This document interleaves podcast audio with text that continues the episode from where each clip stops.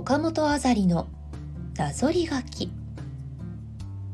はい始まりました、えー、毎度毎度タイトルコールだけは立派にまあ立派って言ってもそんな大したあれじゃないけど、まあ、読んでやがります、えー、岡本あざりのなぞり書き、えー、本日も、え岡本あざりがまあちょっと自分の過去に何か SNS に投稿したこととか手帳に書いたこととか振り返ってなぞり書いていこうというそんなラジオでございます。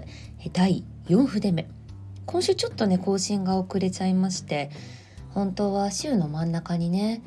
出したかったんですけどちょっとなかなか取れる日がなくて少し遅くなりました、えー、まあ誰も待ってないかもしれませんがお待たせいたしました。更新させていただきました。いや岡本ね最近あれを買いましてねセラミックヒーター。そう、まあ、買ったって言ってもまだ実物は届いてないんですけど、まあ、なんせそのお風呂が極寒すぎてそのまあ言っちゃえばなんだろうワンルームっていうのかあの真ん中でドアついててお部屋があってでドアの向こう側がまあ玄関キッチンお風呂お手洗い。そんなもん。っていうところなんでそのエアコンがついてるそのワンルームの部屋の部分はめっちゃ温まるんですけどお風呂がいかんせんもう冷たて冷たてで。本当に大げさじゃなくて冷蔵庫ぐらい寒い。ですごいお風呂入るのがめちゃ憂鬱でなんかどうしようかなと思ってたらあの一人暮らしそのする時にいっぱい家具を買った家電が家電買った時についたヨドバシポイント。金貯まっていることを思い出しましてそのヨドバシポイントで、えー、セラミックヒーター。ゲットいたしました。ね、これがもうちょいで多分届くんでちょっと私がお風呂により入るまでの時間が短くなるんではないかと。今か今かってめちゃくちゃ待ってます。今私はそれが生きがいぐらいです。それ届くのが。はい、えー、そんな感じで私は1週間ワクワクしてました。今日もちょっと SNS ツイッターちゃん X ちゃんの方見ていきたいと思います。いまだに11月なんだけどまあいいかなと思って。そうなんです。11月はあの事務所の私がお世話になってるミキプロダクションで朗読劇がね主催されてそこに出演いたしまして。まあミキプロダクションだけじゃなくってあのシナリオセンターっていうこうシナリオライターさんの学校スクールさんと一緒にまあミキプロダクションがコラボして行っている朗読劇というわけでそちらに出演させていただいて今年テーマが悪だったんですよ。去年なんかは10分間の出来事って言ってこう10大体10分ぐらいで本当10分の間に起こる出来事についてこれが面白かったんですよ。まあ、ネタバレになることってあんま言えないんですけど私が去年私も去年も出演させていただいてその時はま10分の間に起こってしまったちょっとまあ人の死についてというかちょっと不可解というか、ね、そんなことだったり。あとはなんかお客さんがあと10分で来るじゃあ10分でどう部屋をきれいにするかとかねすげえね面白い。そういうふうにテーマ決めて面白くやってる朗読劇で。でまあ今年が悪ということでね。でね悪にもいろいろあるんだよっていうふうに、まあ、お話ししていただいたのが私そのレスなんだろう音合わせじゃない読み合わせの一番初日だったんですよね。その時の言葉がすごい印象に残ってどこかでツイートをしたんですけどどこで言ってたあったなんかね悪役とは悪人とは悪どいとは悪女とはそもそも悪とはさまざまな面から悪人をフィーチャーした今回の公演。さっぱりするのかモヤモヤするのかやきもきするのかドキドキするのか皆様次第でございますといったところです。悪もういろんな視点があってそのまあ私からした悪とか世間からした悪とかと分かっ悪って分かってんだけどかばいたくなるような悪とか。ちょっと守りたくなる悪。だったり悪人なのか悪役なのか。ねそれによっても多分違うと思うのでわざわざ今回は悪ということで悪役。でなんかそれを聞いた上でお話で今ね見返しその配信とかがなかったので見返すっていうのができないんですけどもし来ていただいて台本購入台本をね販売してたので台本購入してくださった方とかいらっしゃったら今一度こう悪について考えながら読み直していただくとなんかあれ？初めこの人めっちゃ悪い人って思ったけど実は？とか。あれ？この役ってどっちだったんだろう？意外と解釈いっぱいあるかも。とか。なんかそういう風に思い返していただけるんじゃないかなって。で演じる側としてもその悪の部分をどう捉えるかって結構はっきり捉えてからお芝居したのでこの悪っていう言葉一つとってもすげえ面白いなと思って今年の朗読劇もめっちゃ勉強になったしおなんか見てくださった方も絶対ゾワゾワしたりなんかちょっと打って苦しくなったりめっちゃって感じで面白かったり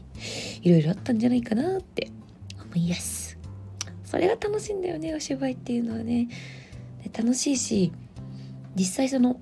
お客様アンケートみたいなのがあってそこですごい皆さんも楽しんでくださってたりいろいろいろんな感じで受け取ってくださってて。でめっちゃそれがもうやりがいがあるしそういう風にしていくのが目標なのでいろいろいろんな風に感じていただくのが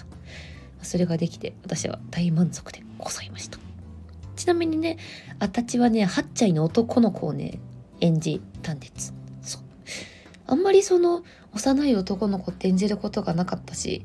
結構その悪ってテーマの中でそんな幼い男の子出てくるのって思う方もいらっしゃるかもしれませんでその通りちょっと私が演じた子は他の役とはちょっと違う感じで捉えていくのが多分面白いなと思って捉えていったので。ねそんなところも見どころだったりしたんですよ。終わっちゃったものを宣伝してどうすんだって感じですけど。そんな感じですね。でその次にねあの例の岡本一日一妄想で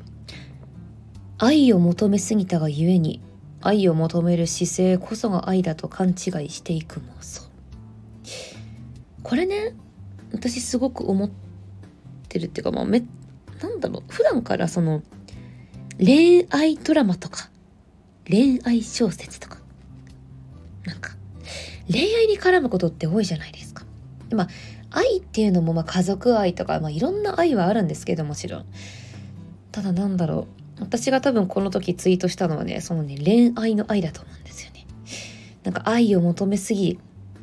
たがゆえっていうかなんか求めるのが正解みたいな世界になってるじゃないですか。なんだろうなそれってきっと、まあ、結婚っていうその結婚して子供を育ててみたいないわゆる昔昔でも、まあ、昔に限定したことでもないし今もまあ強くあることだと思うんですけどその結婚してとかっていうふうにその結婚相手を求めなきゃいけない？愛を求めなきゃいけない？っていうのがなんか根付きすぎてんじゃないかなってでそれを求めてるその姿勢こそが何だろううわこれすごいね言葉にしづらいことを私は的確にツイートしてますね。なんだろうこれちょっと語り出すと終わらないので一旦やめて あのー、投げるだけ投げてなんか感じていただけたらっていう風にいたさせていただきます。これちょっと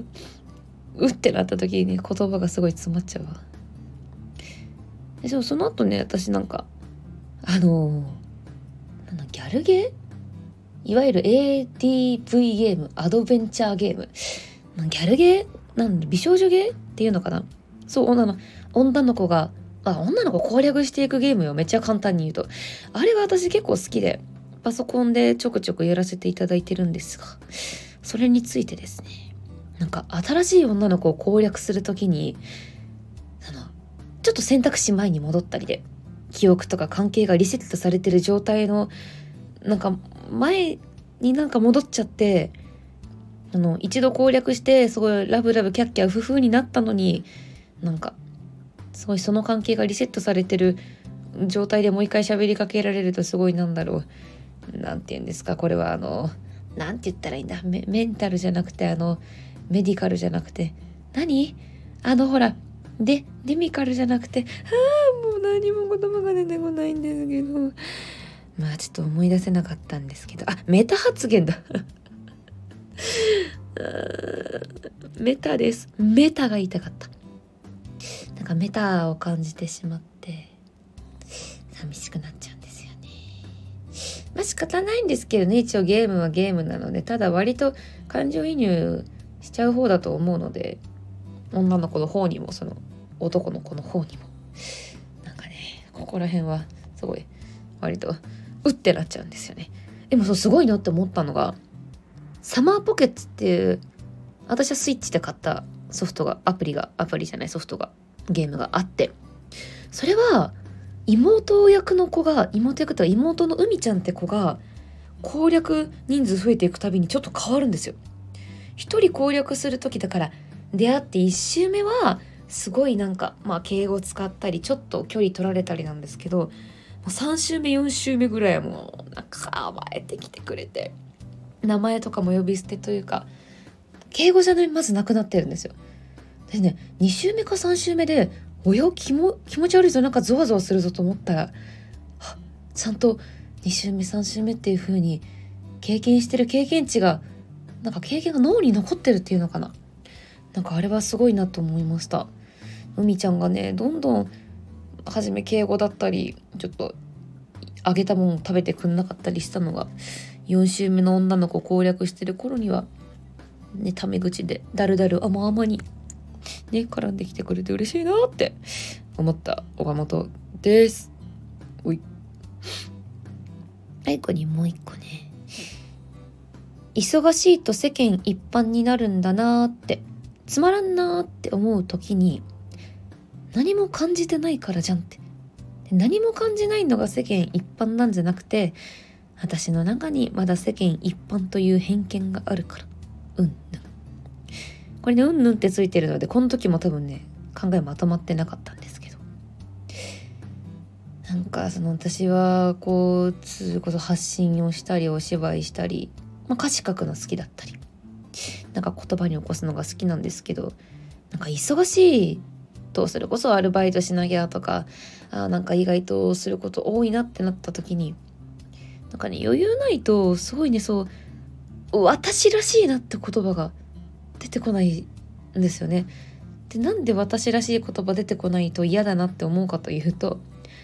いわゆる世にあふれたなんだろう言葉のことをちょっと世間一般だっていう偏見で思っちゃってるからそれこそさっきのその、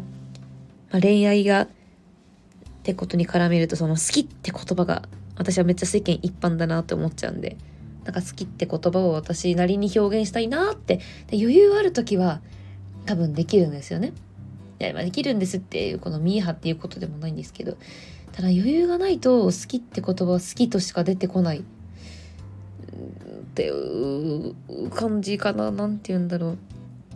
でも別にそれ好きって本当に素晴らしい言葉だからこう今の世にも残って変わらずに残ってるわけだしだからその世間一般が良くないみたいな偏見があるんだろうなってちょっとちょっと思っちゃったんだろうね。なんだろう伝わるのかしらこの言葉運びで。でだから本当に私思ってることをこの声で意外とその場で出すっていうのが苦手なんです。そう。多分ねこのラジオ始めた時にも言ってたんですけど自分のちゃんと考えてることを案外そのしっかり言葉にその場でこの今喋りながら載せていくのが得意ではないのでそれ練習てか上手くなっていきたいし鍛えていきたいからこれ始めたっていうのもあるので。ねちょっとまあ伝ってなかった部分はこれは私の力不足。いつか伝えてみせますので